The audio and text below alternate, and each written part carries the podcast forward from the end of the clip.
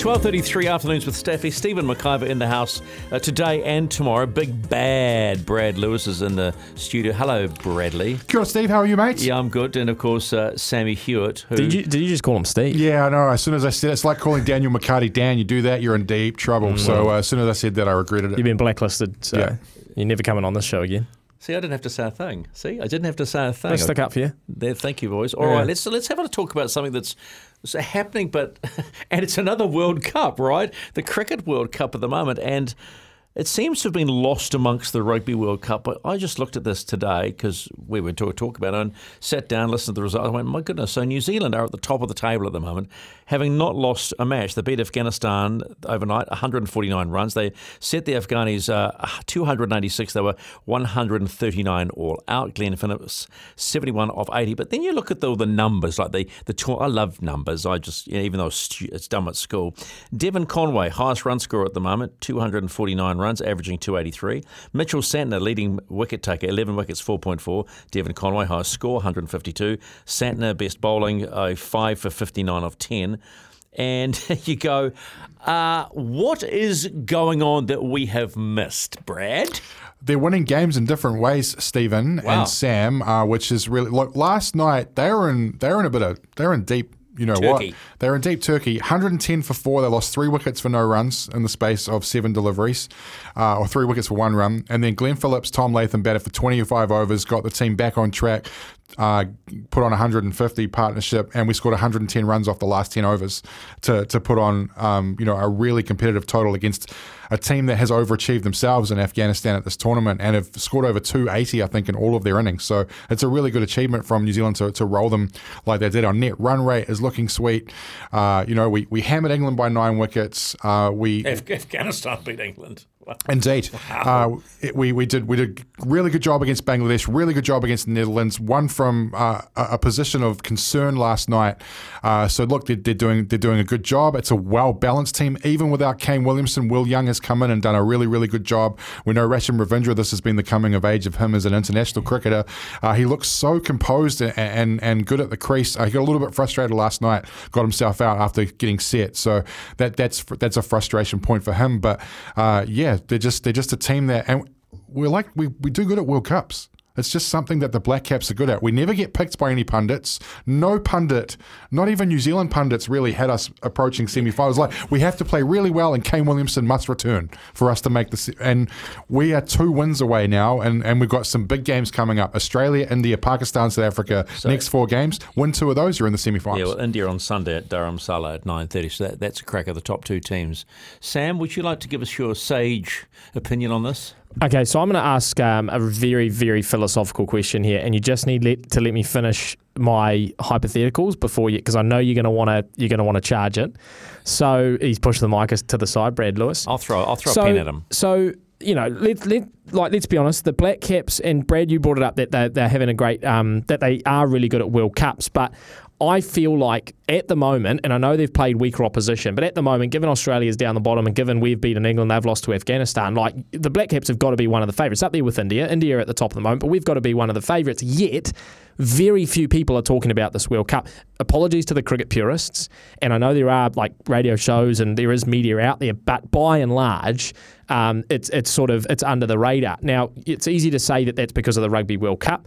Um, it's it's a time time of year that's terrible. Um, Because in India at the moment it's winter, but it's still twenty-five, thirty degrees. Um, usually cricket World Cups happen, you know, over summer in Australia, New Zealand, or if it's in the Northern Hemisphere, they have them in July. We've got this weird thing where it's happening at the end of the year, coinciding with the Rugby World Cup. However, the philosophical question I want to ask is, is a part of this also the fact that at the moment the cricket calendar is so convoluted and there is just so much cricket in so many different forms and we don't know what, what this series means for that and the ramifications for that, that when a World Cup comes around, it's like, It, we've been burnt by cricket a little bit.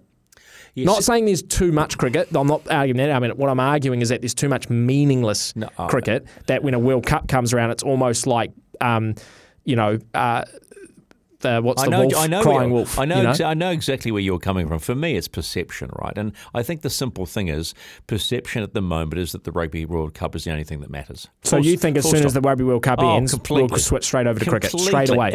If if the Black Caps are still rolling, you watch the, you watch the narrative uh, online in the, w- with the news services. The narrative will change really quickly. No, they're all going, no one gives a rat's patootie about the World Cup of cricket at the moment, but see, because the All Blacks are in a semi-final and are rolling their way through. And it's a narrative driven by that form of media. It's quite interesting, though, because the previous two World Cups in particular, twenty fifteen and twenty nineteen, I was fizzed for the Cricket World Cup. Watched all the games, even the ones when we were playing in England, stayed up late for them. Um, and then, you know, by the time it got to the semi-finals, you were, you were pumped up because we were there and we thought maybe we've got this chance against India, and that was an amazing game with the run out, et cetera. And then the, the, the World Cup final, with that which shall not be spoken of. But this World Cup, it's like I genuinely don't think I'm going to care at all until we meet, reach the semi-finals. And even then, it's more like a, oh, we're in the final. Okay, now I'll watch well, it. Can I suggest? Do, do, can I suggest something? It's the fact that the tournament's been played in India and we don't Th- really go that well in Indian conditions. It's probably nah. true as well, and yeah. the crowds aren't really yeah, there. Nah. What, one hundred twenty thousand for one game? For one game, yeah. Have you not seen? I mean, the, the, the, no, the no. only the only the only stands that are getting the only games that are getting crowds are India. There was there was about five or six thousand in the in New Zealand game, which last which night. Not only is bad because you know of the of the smaller teams, but I mean, like, you have to look at the Rugby World Cup as an example, but pretty much any World Cup that gets held now. Look at the Women's World Cup here in New Zealand. The measure of a successful World Cup is people showing up to games that really don't mean anything. Yeah. And so in the Rugby World Cup, like, they've got packed stands for Samoa or Argentina. You know what I mean? And and for the Women's World Cup, we had packed stands for these sort of minnow teams. Yet when it comes to the Cricket World Cup, like you just mentioned, unless it's India and Pakistan, yeah. or I'm sure like Australia, you know, England or Australia, New Zealand or something, is going to get a decent amount of fans. But it's embarrassing that some of these other games are getting three, a couple of thousand people. You know what I find intriguing is that you talk about uh, packed houses in France, which is nat- naturally a footballing nation, right? So World Rugby must be doing something right. Here, I said it. When you can get packed stands for games that, as you said, don't matter. Well, I think France is doing something right.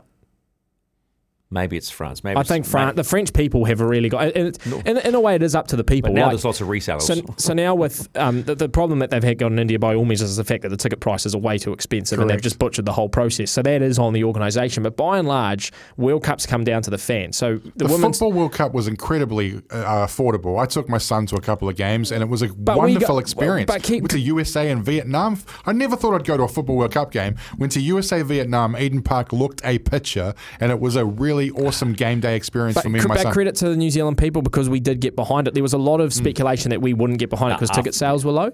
But we got to give credit to ourselves for actually showing up and paying the money we're, and going New to Zealand's the games. New Zealand's not really a pre-order country, no, we're are not. we? No, you we're know, not. We, we, we rock up on the we, day. That's a, exactly a, what we it's, do. It's Thursday. The game's on Saturday. Yeah. Maybe I might. See, is there any? Lads, t- okay, lads, that's, that's yeah. going to change. It's a generational thing. Settle down. It's twelve forty-one. We'll stop talking about cricket for a moment. Don't look at me like that, Sam. You're part of that generation.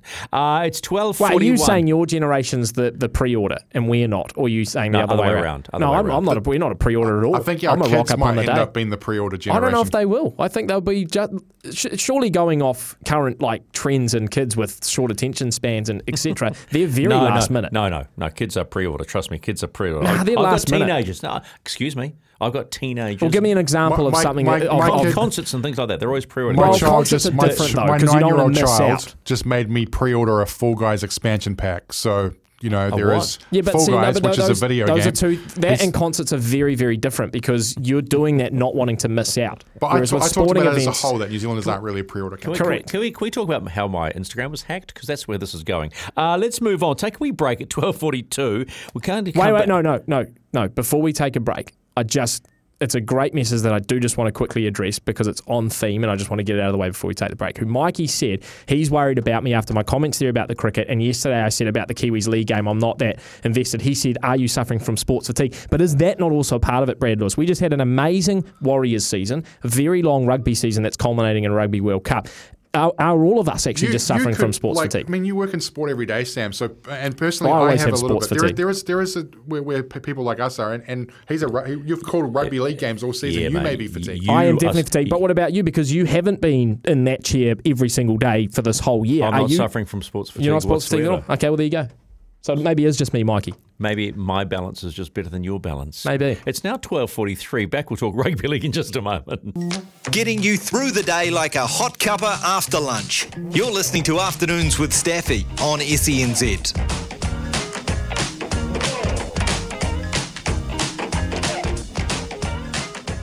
twelve forty-seven, this is a wee bit of a panel. Big Bad Brad Lewis and Sam Hewett in the the box, the hot box, and he's been hot as it has been so far. Rugby League, big triple header coming. This is nice. You talk about being, you know, overdosed with sport. We get a triple header of Rugby League in the Pacific Championship this weekend on Saturday. New Zealand A versus Tonga A at one thirty, followed by the Kiwi Ferns against Tonga. And then it's followed by Kiwis versus Tor Samoa. Let's talk about, Brad, Kiwis versus Tor Samoa. Mm. Big James Fisher-Harris, the skipper. Uh, young, young-looking team, man. Uh, yeah, Michael Maguire on the run home this afternoon around three thirty. Oh, nice. Uh, Please, could you ask him whether he is going to get the New South Wales job? Uh, and I, can I just say he should do both? Peek behind the curtain, the interview was pre-recorded, and uh, he acknowledges it but says his focus is on the Kiwis. He's been he's oh, no, been, fair play. He's been answering that question the same way uh, all week. So uh, I think he's got a pre-scripted answer. Uh, and But yeah, uh, look, what an exciting four-pack. I mean, Sam obviously had better insight than that. Whamona Brown, a name I wasn't familiar with. He was on the run home yesterday. What a lovely bloke. Used to be for Tor Samoa, that's why. Uh, yeah, he played at the World Cup last year. Uh, had a bit of time with the Tigers and the Knights as well. Uh, but that forward pack looks outstanding. So Leota, Fisher, Harris, Papali'i, uh, Nikora, Tapani. Yeah, that's an outstanding pack. Sammy, a bit worried about the bench. Oh, hang on. Uh, Foran, Solomona, Griffin Neame, Leo Thompson of Newcastle. Leo Thompson's won't, great, won't but be it's, just a, it's, a young, it's a young bench. Apart from, yeah, Kieran Foran, who's, what, forty years old. Yeah, yeah, yeah, but, yeah. but yeah. no. Sorry, um, Sorry Kieran. Yeah, I mean, the bench, is, the bench isn't uh, as strong as probably as it could be. I mean, there's a lot of guys out. A lot of guys yeah. made themselves unavailable. Um, but the reality is, and this is the problem that Samoa and Tonga both have, is that they've got um, always amazing forward packs, and they generally have one or two really, really good outside backs.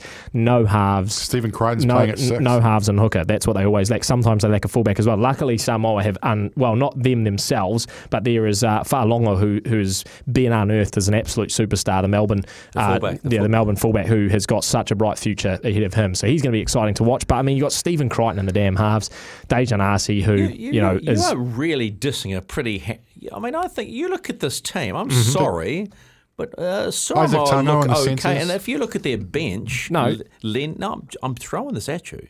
Len, well, I'm going to throw it right back. May, uh, Halem Luki, uh, Matamu, who I'm unfamiliar with. I mean, it's not a bad. So I think yeah, what Sammy's so saying is the playmaking positions. Correct. What yeah, I've just spine. said is they always have a very, very strong forward pack, and they have a, the couple of they've got the Brian Totos, they've got Tango. the Stephen Crichtons, uh, the Isaac Tangos, but what they lack and what Tonga yeah, lack as well to get them to that level of Australia, New Zealand, six, and seven, England. Nine. Correct. Six, seven, nine, and sometimes one as well. Sometimes they lack the number one. He's not. He's not. He's not. Uh, he's not. He's, he's not, not average. He's, he's not he's Jerome not Hughes. He's Correct. not Jerome Hughes. Or Jerome Luai, for that matter. Yeah. You know what I mean? If they had Jerome Luai, that would be a that would be a massive difference maker. It's better, for them. but yeah. then at the same time, I mean, the number nine, Gordon Chan Kum Tong. I mean, yeah, I've yeah. never heard of him. Sorry, no. but Gordon Chan Kum Tong, the uh, Broncos, could be actually, could be. But like, I, you know, I, I, I think you're being a bit harsh. No, I'm not being harsh. Being, I think you are, and you have to accept that. I think. Well, I don't think, I think, well, I don't think, I think that I am. I think, Stephen, that Sammy's point is there are. It's a team full of stars without star players in key positions. Correct, and so, that's direction yeah, really. Yeah. At the end of the day, wow. I, I mean, Stephen Crichton's played about two games in standoff in his whole entire career, and one, one of them was last weekend. So I think that's the issue: is that when it comes to they're going, and but they've got game breakers. Brian Toto can score a try from anywhere. Isaac Tango can correct carnage off the bench. Spencer Lenu is going to be an absolute I beast. I love Spencer Lenu. Yeah, so uh, Great play. I mean, Spencer Lenu uh, is half the reason why I think why I think Michael Maguire probably wants to coach the, the Blues is because thinking about having that bloke coming off the bench next year for them. So I, I, I think it's I think it's uh, an incredibly, you know what, I'm going to call it even, but then as to Sam's point, oh wise one, so, yeah, Jerome Hughes and Dylan Brown on the halves would make me a little bit nervous. The There's, irony of, um, just quickly on Michael Maguire, and I've said this, you know, ever since the news broke about New South Wales, but the irony of being able to coach New Zealand and New South Wales but not being able to play for both is not lost on me. I have a question for you. Why is Addin Fonua-Blake not available for State of Origin, but the Samoan players are? Oh, like, I'm going to play this card again. I just because want, I just he has played for New Ze- for New Zealand. Well, no, because he plays for Tonga, right? Yeah, like, but it's but, so convoluted, mate. It's like you've played for this team, you haven't played just, for that team, you've switched from here, you've switched to there, you haven't played for this club. Or I mean, did he spend his junior rugby league over in Australia, Addin Fonua-Blake? I don't know his complete um, rugby league Why history. Why not? Why not what? Why don't you know? Well, I don't know. I just don't go far back to when he was eight years old, to be honest. I'm just, but um, I'm just messing but, with you, but no, my point, my point with the Michael Maguire thing, like I said, yeah, how come you're allowed to coach both teams, but you're not allowed to play for both teams? Just, Alrighty. I just find that interesting. All right, let's call it here. Thanks for your time, Brad, Brad, Brad, big bad Brad. Sam, we better take a wee break, uh, wrap up the hour, and look forward to our next hour, which will be Rugby League with former Wigan warrior uh, Anthony Gelling.